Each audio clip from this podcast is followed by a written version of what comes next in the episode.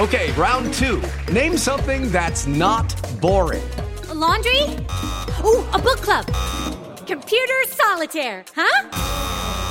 Ah, oh, sorry, we were looking for Chumba Casino. That's right. ChumbaCasino.com has over 100 casino style games. Join today and play for free for your chance to redeem some serious prizes. ChumbaCasino.com. No purchase necessary. Full prohibited by law. 18 plus terms and conditions apply. See website for details. Hello, it is Ryan, and I was on a flight the other day playing one of my favorite social spin slot games on ChumbaCasino.com. I looked over the person sitting next to me, and you know what they were doing? They were also playing Chumba Casino. Coincidence? I think not. Everybody's loving having fun with it. Chumba Casino is home to hundreds of casino-style games that you can play for free anytime, anywhere even at 30,000 feet. So sign up now at ChumbaCasino.com to claim your free welcome bonus. That's ChumbaCasino.com and live the Chumba life. No purchase necessary. VGW. Void were prohibited by law. See terms and conditions. 18 plus.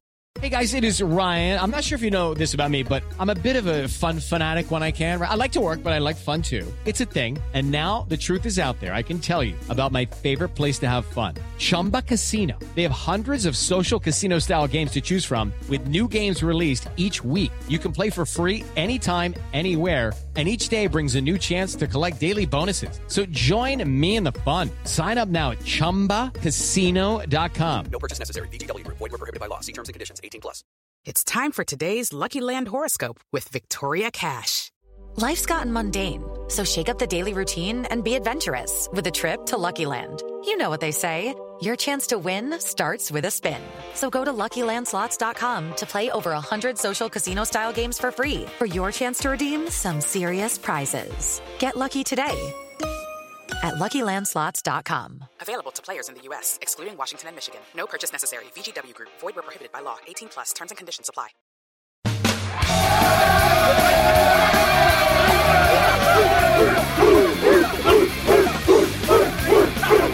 What's up. It's new! It's new!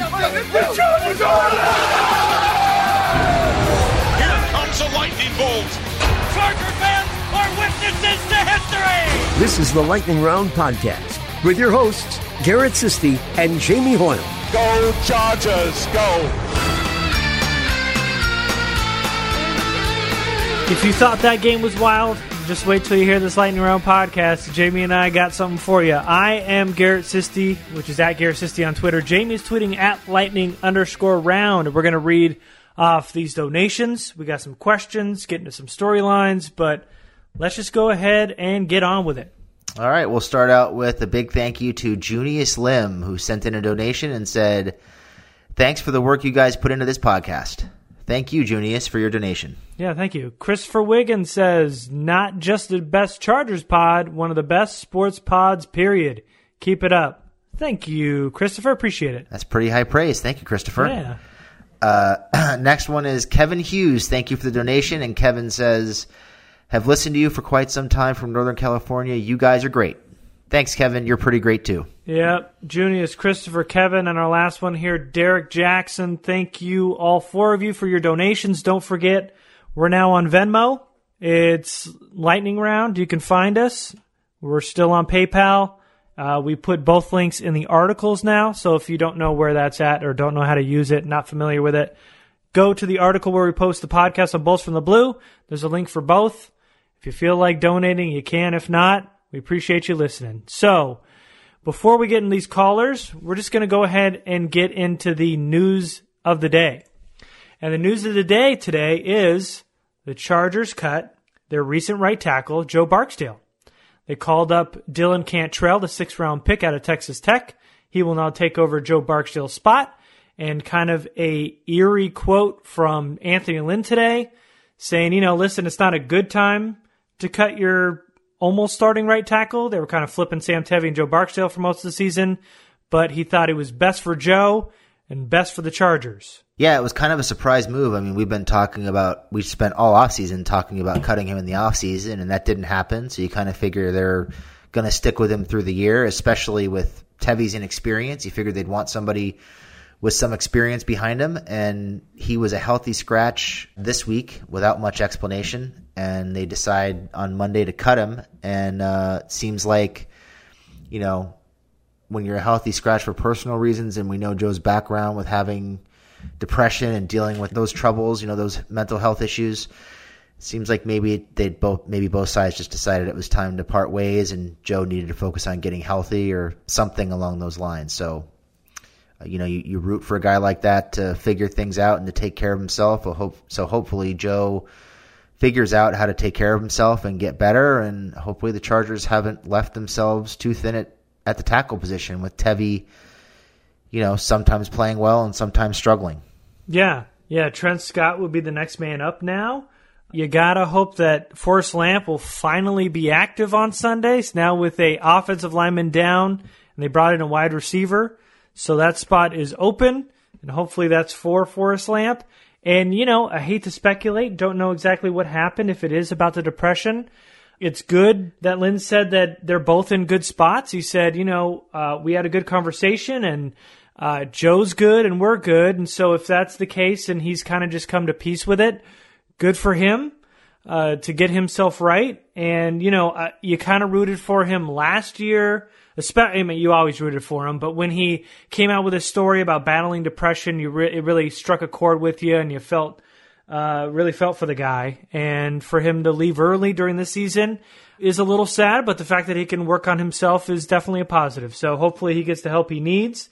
And now the Chargers will have Sam Tevi, Trent Scott rolling at the tackle spots going forward. Yeah, and coming off a game in which the Chargers both Chargers guards struggled at times. Uh, hopefully, like you mentioned, this will be a path for Forrest Lamp to being active and hopefully at some point finding his way on the field this year because uh, the guard play was not great in Pittsburgh.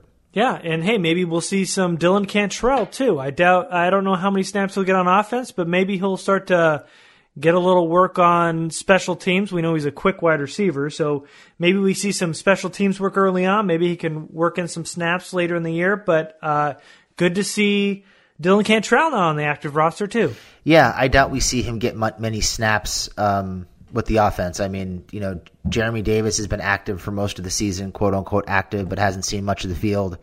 They just don't have much of a need for a fifth or a sixth wide receiver at this point. But I think this move is really about shoring up the special teams, like you mentioned, Garrett, uh, with Austin Ekeler getting more carries, more touches uh, in Melvin Gordon's absence. He's such a stalwart on the special teams, and there's such a notable, noticeable dip in the production on special teams when he's not on the field that I think they just wanted to get um, Cantrell out there, who's a good athlete, who's physical. They they know he can block. He was a great blocker in college, and maybe hoping he can help out on coverage teams, which you know, for the most part, we're actually pretty good in Pittsburgh. But um, you know, I figure that's the plan. That it's more about special teams at this point uh, with Cantrell, assuming he's active, than it is about offense. Right. So we got a couple callers, got a couple questions via the email. So let's go ahead and get into that. And our first one is from our favorite caller. It's Liam. Hi, this is Liam from Bellflower. Out of zero through ten, how good would you rate Justin Jackson after his big night? Thanks and go Charger. So, you got to rate Justin Jackson 1 to 10. Justin Jackson 1 to 10 after what, like 15, 16 carries in Come two on, games? give it to him. Yeah. Um, I'm pretty impressed with him. I like the vision. I like the burst and the elusiveness in the open field. I'll say, I don't know, seven, seven and a half. I'll go seven and a half. All right. Well, I'm sure we'll get into him a little bit later, but I'm giving him a 10 because of the significance of riding him late in that game. All right. Like he was Fair a enough. seasoned veteran. Give him a 10 for his rookie debut. Next caller is Jeff. Hey guys, Jeff up and Reading. Great statement win by the Chargers. What do you think about the end of the game there with the way the Steelers acted? I think it was personally like insanely classless, and I can't believe that they were acting like that. Also, how mad would you be if the Chargers end up 13 and 3 and they're still the 5 seed? Uh, thanks and go Bolts.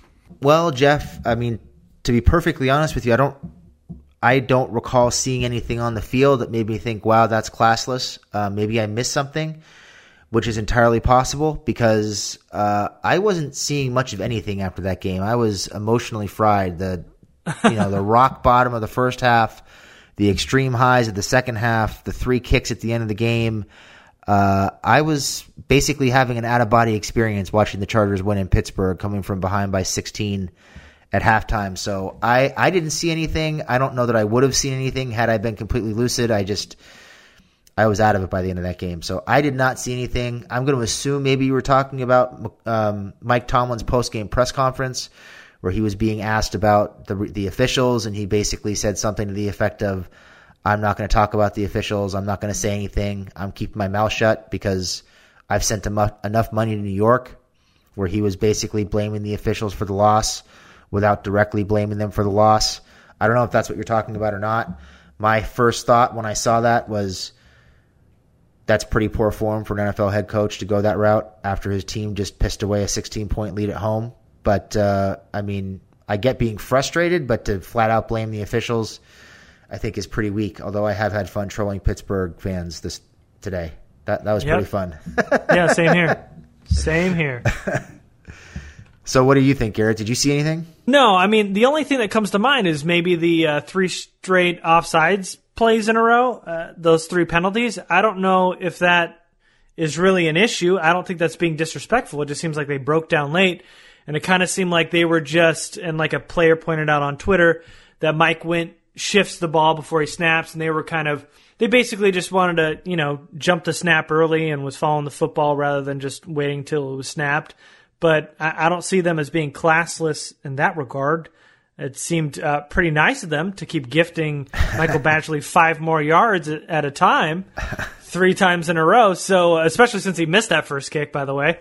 Uh, so for me, that that was kind of nice of him. But uh, th- that just seemed like them being undisciplined, and it was fine by me at the end because the result was good. Now, in terms of being thirteen and three and still being a wild card, now that would suck but getting into the playoffs is enough for me right now. I mean, this whole season feels foreign, and Jamie and I have talked about it. I think off mic. I think we've texted back and forth about it. I don't think we've talked on the podcast about it, but you know, as Charger fans, we've been conditioned to, you know, piss those games away. You know, expect the worst. Come back, yeah, come back from 16 and then miss that kick and lose it in overtime. That's what I expected.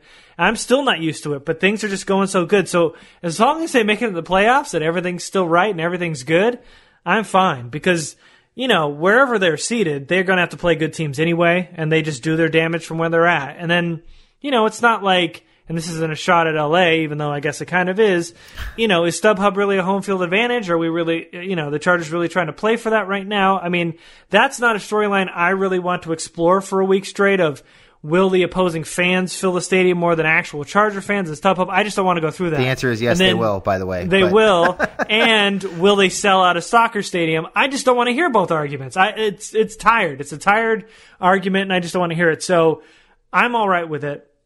13 and 3 would be crazy. Just get in the playoffs, for God's sakes. Yeah, not to mention, if you finish 13 and 3, that means you beat Kansas City in Kansas City, and they've still got yep. the Ravens and the Seahawks. So they play the Ravens, the Chargers, and the Seahawks in three straight weeks here uh, before they get the Raiders to end the year. So if you finish 13 and 3 and you beat the Seahawks, and you beat Kansas City in Kansas City, there's a better than average chance that you are going to win the division because they're probably going to lose one of those two games to either uh, Baltimore, Baltimore, or, Seattle. or Seattle, and you're really hoping that they drop to Baltimore because that would be an AFC loss. And mm-hmm. if the mm-hmm. Chargers went out, that means the Chargers have a better AFC record, and if they're tied, the Chargers win the division. So, 13 and three, winning in Kansas City, you're probably not going to finish with the fifth seed. Just odds are you're probably not going to. Right. So I don't think it's an issue, and I don't see how you can be pissed at 13 and 3. But uh, uh, that'd be crazy, though. It'd be pretty wild to, to finish yeah. 13 and 3 and not and not win your division. but I doubt that happens. If they finish 13 and 3, I think they're winning the division. Yeah, same here. All right, so now on to the emails. This one's from Justin. Hey guys, first off, thanks for putting in the time and effort to make an excellent podcast each week. Thank you, Justin. That's very nice. Appreciate you both. Man, I like how this started. Can we stop here? uh, do, you, do you think that Justin Jackson begins to take touches from Ekeler after his performance against the Steelers? Also, do you think the Chargers coaching staff has effectively evaluated Ekeler as an RB2, or is it more that they fail at game planning for him as a lead back? Uh, so, to answer your first question, will he start to take touches from Ekeler? Uh, I think you're probably going to see more of a split like we talked about last week, where it's more Ekeler catching the ball and and Jones running the ball because unfortunately Ekeler has not been effective when they've given him a lot of touches as a quote unquote starter um, in Melvin Gordon's absence. Now, to answer your question, when you say have they effectively evaluated Ekeler as a, as a RB two, I mean. Are you saying is are you asking if that's a correct evaluation or are you saying are you asking if that's how they've evaluated him because I think they have evaluated him as an RB2. They've said during the course of the season he's a complementary back, he's a change of pace back. That's his role. So they seem like they have their mind made up that that's who and what he is. And yeah, and earlier this year Lynn said he's our second running back for a reason when he was questioned about Ekeler taking carries. That's, so yeah, that's the quote I was referring to. I didn't have the yeah. exact rule. I didn't have the exact words, but that's the quote I was referring to where he said mm-hmm. flat out, he is our RB two. So they have made up their minds that he is the RB two, and I think the fact that they really in now two starts for him, they've done nothing to game plan to his strengths suggests that they're just not going to. They they don't they don't game plan for him at all. They they game plan for him beautifully when he's the second running back and he's coming in for you know 10 to 15 touches or whatever the whatever the the final count is where they seem like they do a good job of getting him in space and creating matchups for him and letting him eat up yards in the middle of the field or you know out on the edges. But when he's a starter and he's getting 15 carries and they're and and he, they're throwing the ball to him five or six times a game it seems like he's an afterthought and they're just running him up the middle for for the sake of being quote unquote balanced with no real interest in getting him on track. So I, I don't care for the way they game plan for him as a starter. So if that's how they're going to use him as a starter, by all means, give those starting touches to Jackson, take Ekeler back to that RB2 role, and use him the way you use him as an RB2 because you don't seem to want to do that with him as a starter for some reason. We kind of talked about it last week. We thought Jackson would get more touches on the ground and Ekeler would do more of his damage through the air. And let's hope that happens this week. Let's hope that Ekeler's a little bit more effective this week as well. And yeah, I think it's probably closer to 50-50 on the ground, but you're you're probably going to see a lot more touches from Ekeler. Ekeler had five more carries than Jackson, but Jackson had zero carries in that first half, and he got the workload because they just needed to jumpstart that run game when Ekeler just wasn't working. So, in terms of your second part, I, you know, Jamie mentioned it. They've already deemed him a RB two. Lynn said he's our second running back for a reason. And, you know, it's two games now where Austin Ekeler is the lead back, at least this week. You know, there was the excuse that in London, Gordon was probably going to be the starter and he was a late scratch, so they didn't, they weren't fully prepared for him. Uh, one would say you should probably prepare for him to not be the starter because there was a chance he wasn't going to play, but fine. This week you knew Ekeler was going to be the starter, and yet you're running him like he's Frank Gore at the goal line up the middle. And uh, you know, there's there's been an argument about how they got to do that. They got to set up the run, and you can't just run off the edges every time, and that's fine. But how many times did they run him off the edge and try to get him in space in the first half on the ground? None. Like none. Yeah. I, the I, only damage he did in space was a swing pass.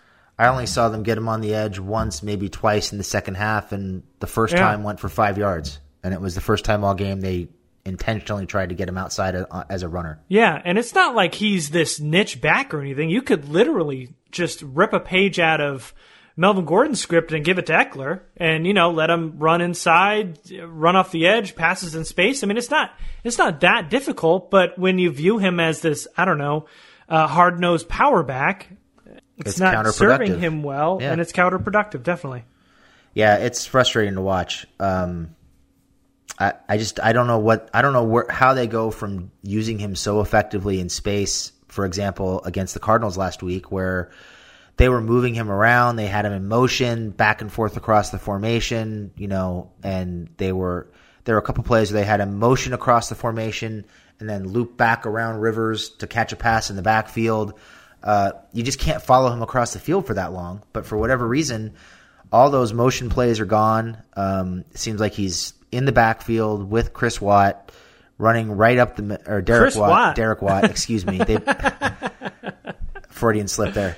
Uh, he's in the backfield behind Derek Watt, just running the ball straight up the middle into one of the top four or five defensive line groups in in the league. I mean, Yeah, man. to expect the Chargers interior line outside of Mike Pouncey to hold up against Tuitt and Hargrave and um, Heyward. Heyward is, I mean, it kind of suggests you don't understand your personnel. To be honest with you, so they didn't do the offensive line any favor in the first half. They didn't do Ekeler any favors in the first half, and then they get Justin Jackson in there. They start getting guys in motion.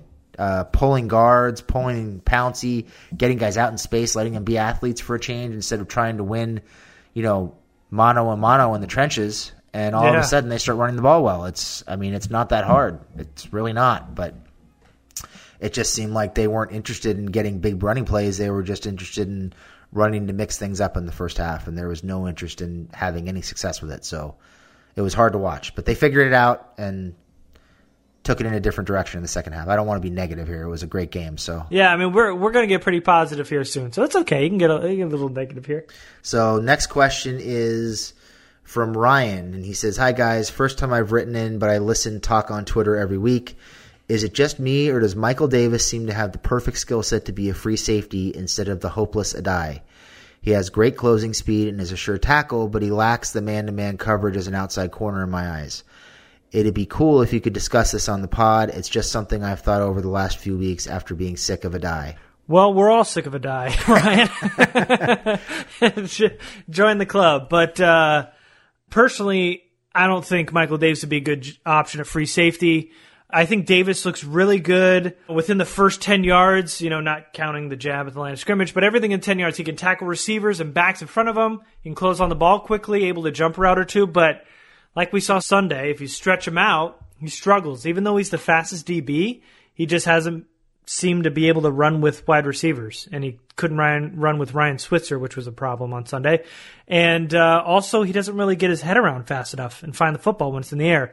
So leaving him on an island as the last man of defense does not seem ideal to me. So I would say I don't like that idea. I will say, I'll throw one out. Uh, seemed to me when Adrian Phillips was running uh, stride for stride with Justin Hunter down there, deep down the field, he looked pretty good. No help from Addae there on that play, but uh, hey, I thought Phillips looks pretty good running deep. So uh, hey, maybe you throw him back there.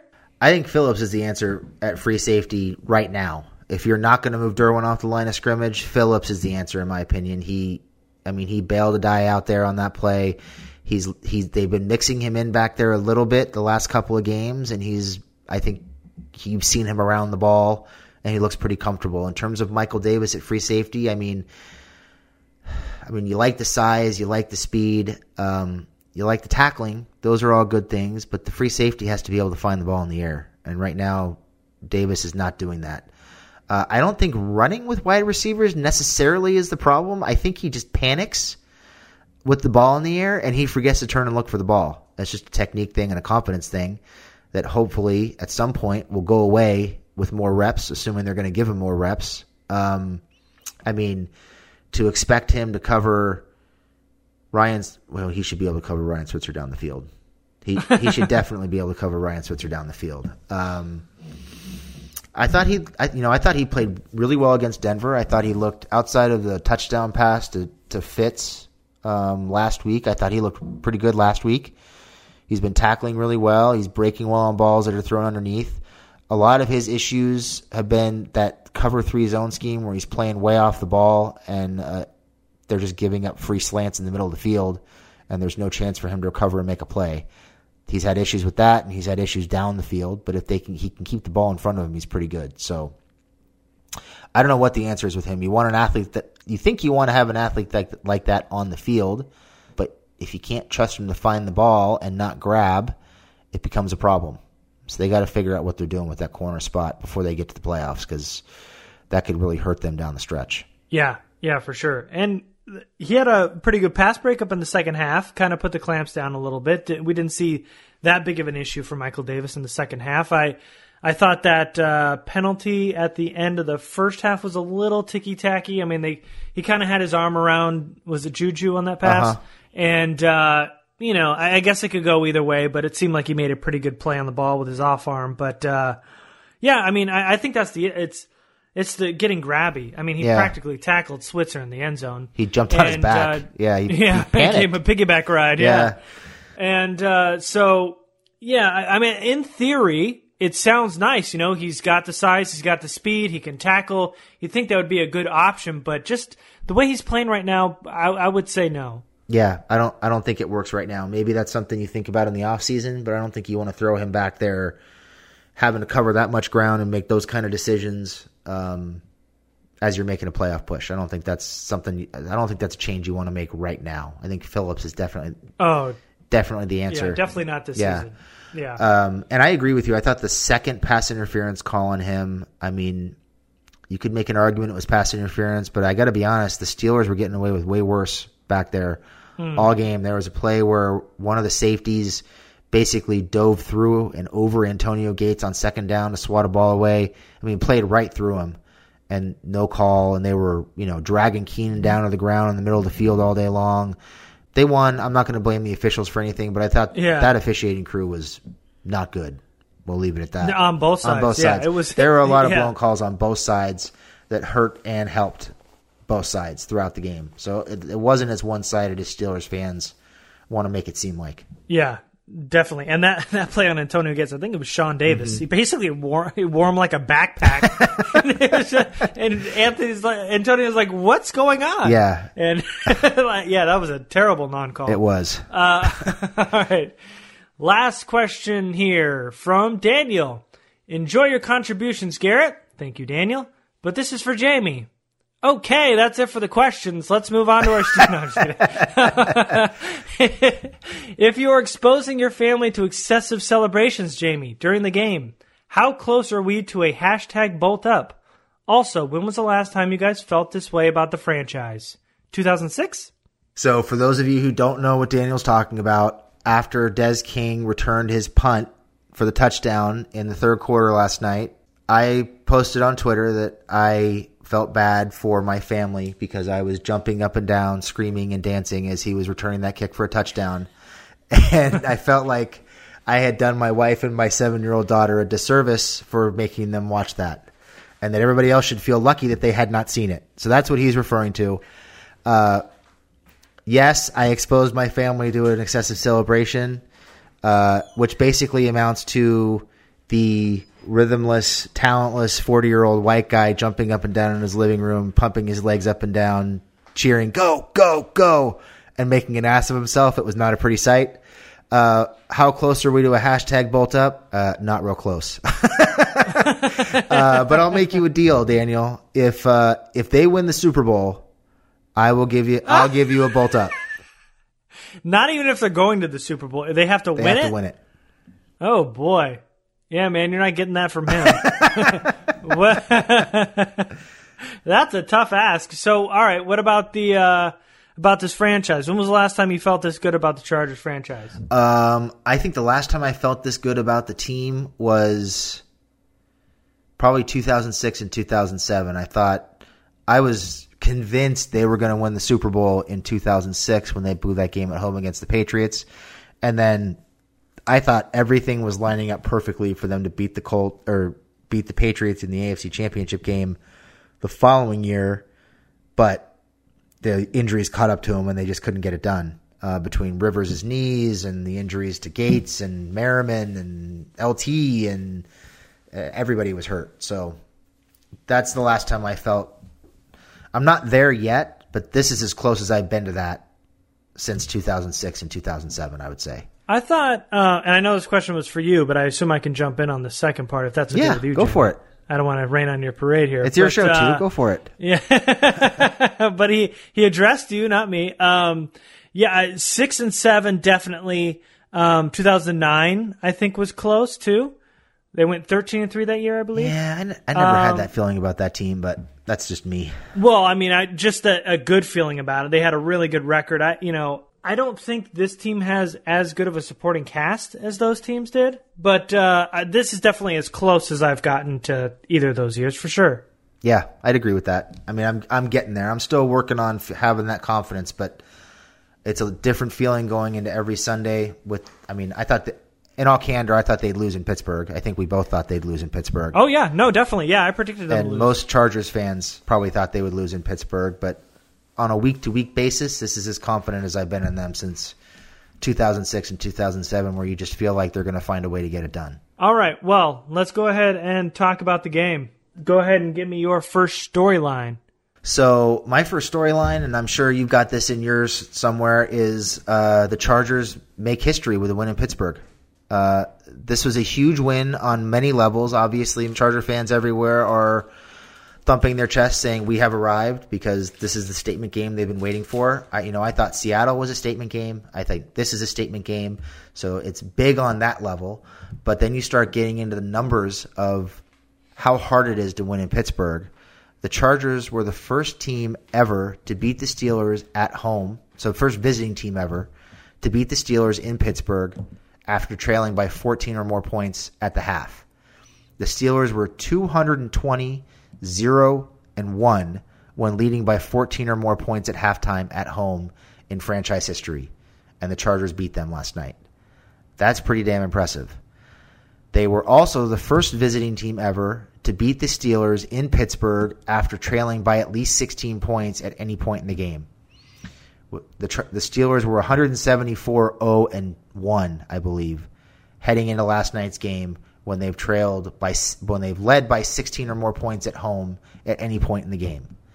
And the final stat, the Chargers are the first team in the history of Heinz Field to beat the Steelers in prime time. The Steelers have been 8-0 in primetime games at Heinz Field going into that game before the Chargers beat them. So you put all that together, and what do you have? You have the Chargers making earning a historical victory on the road against a surefire playoff team, likely a division winner, a team that they've always struggled with in a venue where they have always struggled, and they did it in pretty emphatic fashion in the second half. So you know you kind of throw out that first half, which was awful, and you look at how they came out as a different team in the second half, and uh, that that is a team that I think can do serious damage down the stretch because not many team, well, no team had ever done what they did on three different levels in Pittsburgh in December, no less. Yeah, I'll throw out a couple more stats too because I I wanted to talk about this very thing as well, and I think they were 220 0 and 2, but regardless, the Chargers were able to do something that hadn't happened in 221 or 222 times prior in Pittsburgh, which was amazing. Also on Sunday, Philip Rivers was tied with Peyton Manning with the most comeback wins in NFL history after trailing by 16 plus points. They both have seven wins. So historic win and uh, something that you talked about or a word you mentioned, statement game. This was the biggest grievance with the Chargers' positive record. They didn't beat any good teams. There wasn't any statement game. You know, they won in London, but, you know, the Titans were good, but they're not the playoff team they were last year. And that win in Seattle was great, but they're a sub 500 team now. That's, they're not a good team anymore, you know? On Sunday, you saw them. They are a serious contender now. It was an impressive win, and it's just a foreign feeling. Again, it was amazing to watch and I'm glad we were all able to witness it. And the second half, the adjustments. I just wanted to talk about some of the adjustments that they were able to make after halftime. They look like they could hang with anybody. Keenan Allen became the focal point at half after halftime. Nine of his 14 targets came in the second half. The Steelers just could not guard him, and luckily, the Pittsburgh defensive coordinator Keith Butler was just lining up linebackers in the slot and base defense, and that's easy money for Rivers. Allen had 14 catches, 148 yards, caught a touchdown, two point conversion. We talked about earlier Austin Ekeler, not effective on Sunday. First possession after the half, first run on the ground goes to Justin Jackson. We got to witness Jackson spark the game, at least spark the running game. He finished with more yards than Ekeler on the ground, scored a touchdown, and looked confident in his first real workload. Was averaging almost eight yards on the ground per carry. It was amazing. His vision was phenomenal. He had patience of a veteran running back. His cuts were so sharp on the field. By the way, a field that everybody was falling on all game long. Uh, the pass rush started to come a little bit. Joey Bosa got the nice sack on a spin move. And then let's not forget something kind of going unsaid a little bit. The Chargers not only had to score twice to tie that game, they had to convert two two point conversions. And on both those plays, Wiz designed them and they were both easy pickings. Antonio Gates, Keenan Allen, both open on both those two point conversions. And in the second half, the Chargers were perfect on third downs after halftime. The Steelers, over. They went zero for three after halftime on third downs. So the offense got it done. They scored 26 points in the second half. Defense didn't let the Steelers convert a single first down after halftime. Special teams got the punt return touchdown from Desmond King. Not to mention the Michael Badgley game winning field goal after three wild tries. And so this was, you know, a wild fight. They won with heart, which was amazing. They beat a playoff team, like you mentioned. They did it on the road in a place that doesn't happen in prime time with the world watching. This isn't a game the Chargers win ever with a team that we've witnessed in the last decade, maybe ever. And they have their statement game. They can look back at this when they get in a hole and say, We've had worse. Even if you're looking later this season or you're looking the playoffs, you look at this game and go, Look what we did in Pittsburgh. We can overcome anything. And the Chargers have officially become real. Yes, they are for real, most definitely. Um, that's actually you just kind of touched on my last two points all in one point. But uh, my next point was the Chargers flipped the switch again. So you look at the first half versus the second half. In the first half, the Chargers were outgained 263 to 140, outscored 23 to 7. Antonio Brown had six catches for 120 yards and a score. The Chargers ran the ball 11 times for nine yards, had no sacks, and got one pressure in the first half. In the second half, they outgained the Steelers 231 to 13. They outscored them 26 to 7. Held Antonio Brown to four catches for 37 yards. They ran 11 times for 83 yards in the second half. They had a key second down sack by Bosa early in the third quarter that set up, um, I believe it's what set up the punt return, if I'm not mistaken and they got more consistent pressure on Roethlisberger. They basically put the clamps on. They came out, and we've talked about it. I've I've used the term they you know they kind of reached their their fuck it point at you know at the end of the game. They've usually they reach it earlier in the game. Usually it's mid to late second quarter. They they kind of wake up and snap out of it and start running up and down the field. This time it was at halftime, and it was a complete clampdown on the Steelers. They just took over the game the Steelers barely moved the ball with the exception of their touchdown drive. They they had a couple three and outs and I think one five and out. Uh, they they couldn't move the ball, and Antonio Brown was nowhere to be found after being open left and right and middle uh, all throughout the first half. So they made some serious adjustments. You know, you mentioned the running game picking up in the in the second half. You know, it was a completely different approach to the running game. I kind of talked about it earlier in the show. Uh, early in the game, it seemed like they went in thinking we're going to line up mano a mano against the Steelers' defensive line. We're going to move them off the line of scrimmage and we're going to run the ball down their throats. And that just didn't happen. They could not get movement. I think at one point they said that Eck, um, Ekeler was averaging getting hit one yard deep in the backfield every time he touched the ball in the first half. They just couldn't get any movement. In the second half, they opened up the running game. How did they do that? they started pulling guys. They started letting their athletic offensive linemen be athletic, get out in front, pull, lead.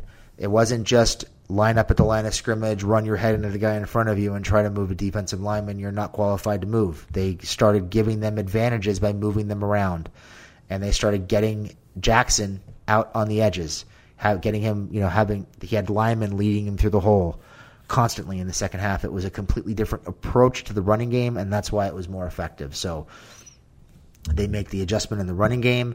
They start running more twists and stunts up front um, on the defensive line, which helped them get more pressure.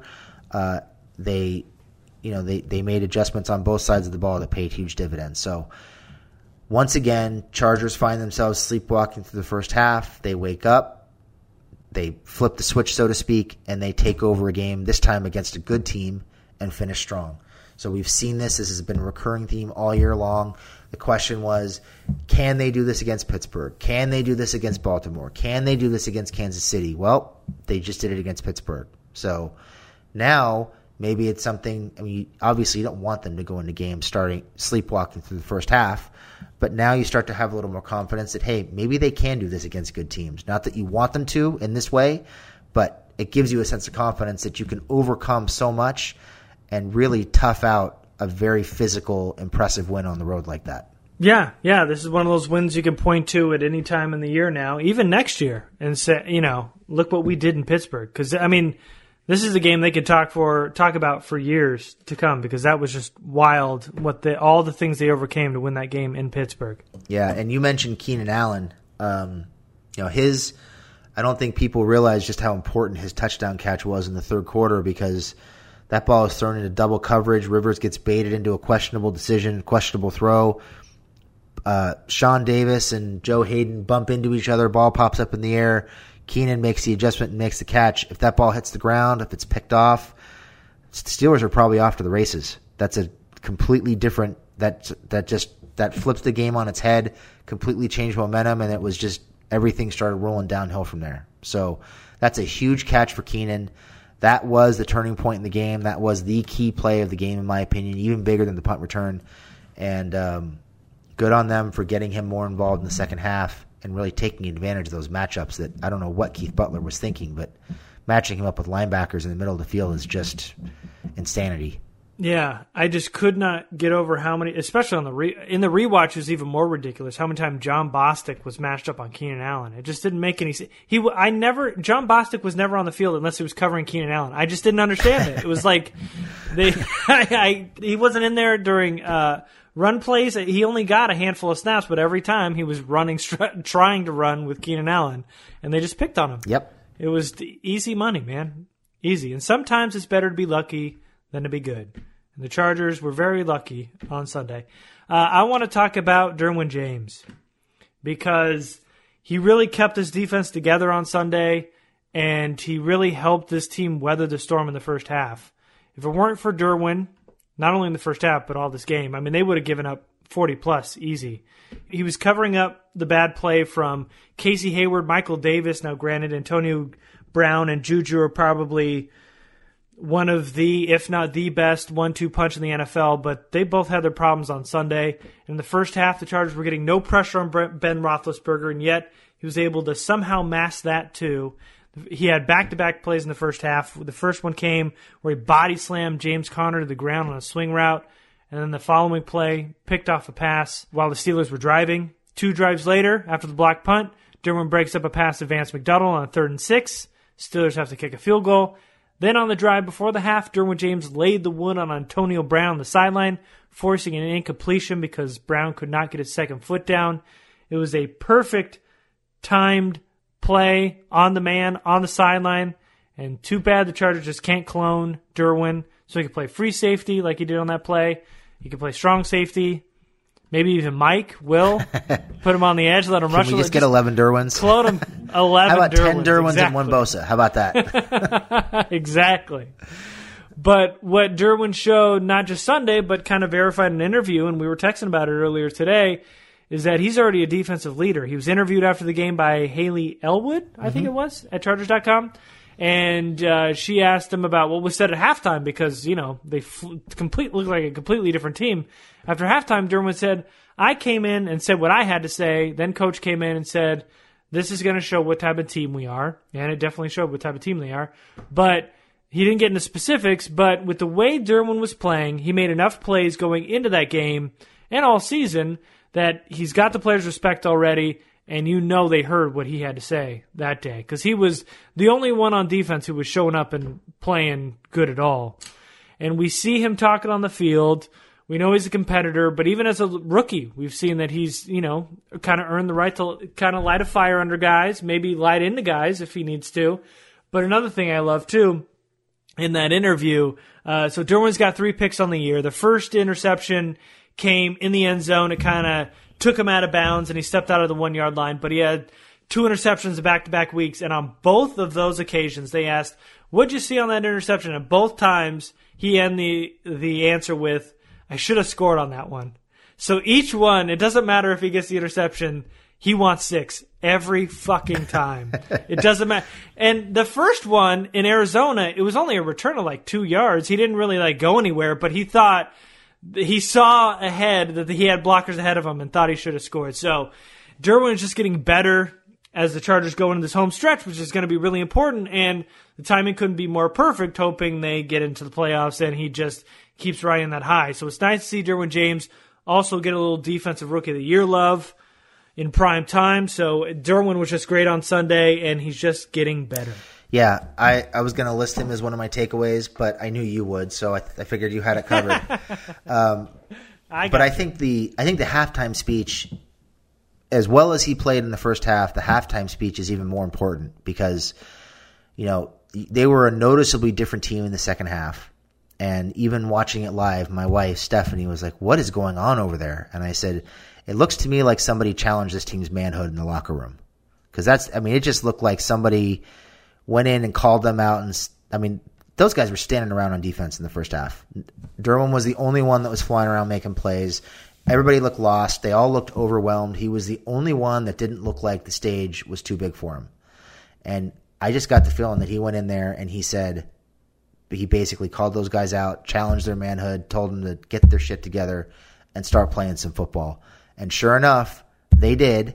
And I, I had that feeling that it was him even before he said that he had spoken. So just having a rookie who's comfortable to go in the locker room, a locker room full mostly of veterans, and tell them what he's thinking in that manner and spark a comeback like that is huge. I mean, he's already not not only a defensive leader, he's a team leader. He's, you know, throughout the draft process, he was referred to as quote unquote an alpha dog, the guy who's not going to put up with crap, who's going to do his work, he's going to let people know if they're not doing theirs, and I think that's what happened there. I think he just let people know that he wasn't happy with the effort that he was seeing.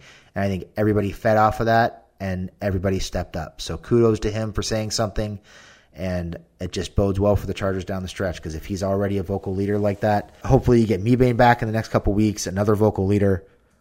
You know, the, the defense could look a lot better as they go down the stretch here. This whole season, I've just been wondering to myself how he fell to 17. I, I feel like I've said that once a game to myself in my head. It's it's insane that he fell to 17, but he's a Charger and he's just looking better and better. So, uh, what's your last storyline here? So, I had a couple more, but I'm just going to go down to the bottom one because I think it's something that's worth mentioning. Is uh, I think the special teams are a storyline here, and you know, last week we talked about how they're not a complete liability. Um, and while they did get a, a, couple key plays from special teams, you know, the kick from Badgley at the end, even though he missed the first one, and the punt return from King, there are some things going on on special teams that I think are worrisome that could cost them down the stretch. And I don't want to be too negative here, but I'm just going to say that rewatching that game, watching the tape, I noticed some big leaks on the punt team, the PAT team, and the field goal team. And they, I thought they were exposed up front in a big way. I saw a lack of effort. I saw a lack of technique. And it didn't look like they were very prepared. And I saw guys basically standing straight up, reaching for blocks, not making much of an effort to slide out and pick up guys coming off the edge. Uh, I saw uh, Tevi got run over twice in those final three uh, kick attempt, field goal attempts. Okung got run over once. The Steelers were basically just overloading one side to the outside, running over the second to last man on running over the tackles there, and challenging the end man to make a decision. And in both in all three cases, they made the wrong decision. So that they got a little bit exposed there. I also noticed on punt teams, I saw Nwosu get a little confused and miss um, miss an assignment on the block punt. I also saw Emanuel and uh, Watt whiff on the first punt attempt, which was almost blocked in the end zone. So it seems to me that opposing teams are finding weaknesses in the Chargers' uh, special team schemes up front the Steelers exposed them. They didn't pay off fully. I mean, they got the block punt, but they didn't they didn't pay off in terms of a block kick. So hopefully, they figure out a way to get in there and fix it, and uh, and it doesn't show it doesn't rear its ugly head again at the end of the season.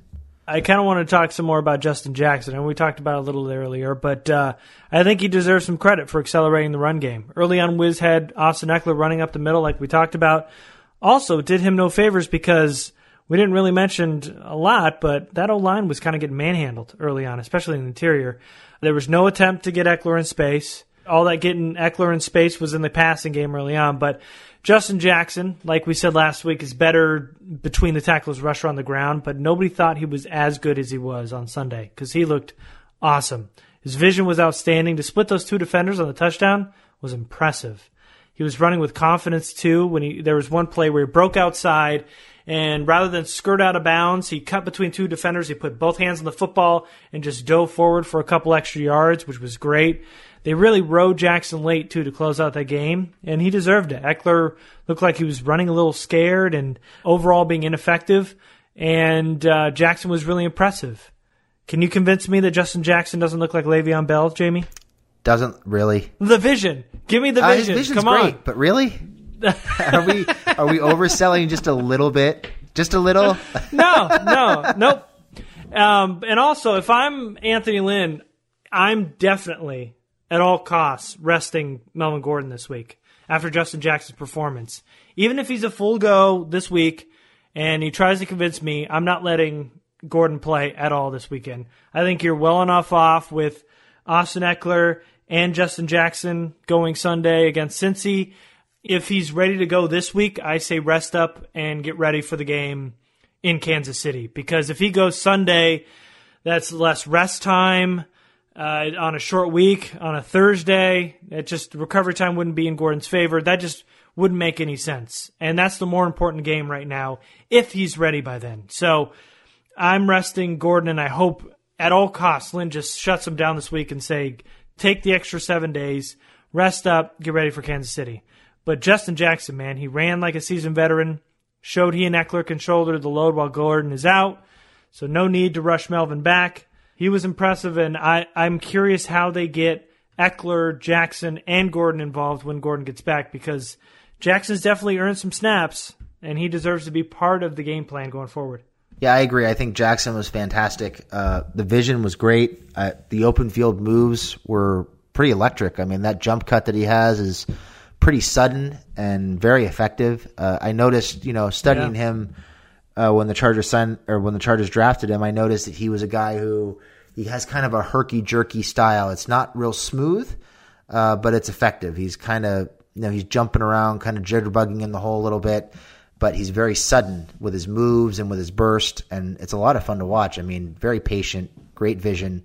That touchdown run was great. I mean, he sets up the jump cut, then jumps in between two defenders. Uh, Yeah. he looked very, very good. I, I would agree that he is deserving of some carries. I mean, will he be in the rotation?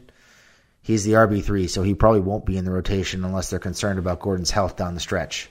Um, I think they're going to stick with Gordon and Ekeler. They have enough trouble getting Ekeler touches, so I I don't know how they're going to figure out how to get Gordon, Ekeler, and Jackson touches.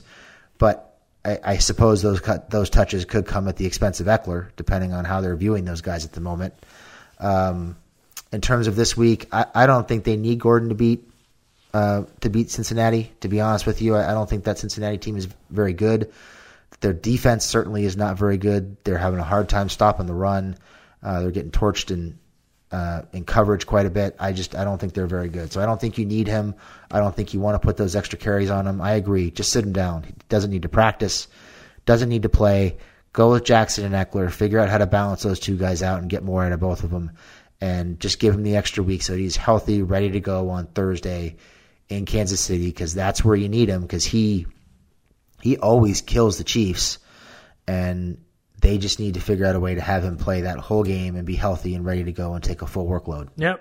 All right. So, for those of you who have been complaining about short podcasts, we did almost an hour on a very important game and a fun win by the Chargers.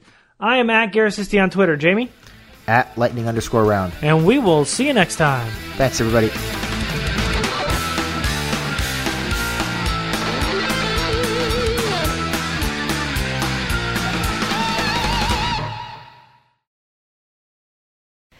Hello, you're listening to Simone de Rochefort, one of the hosts of The Polygon Show.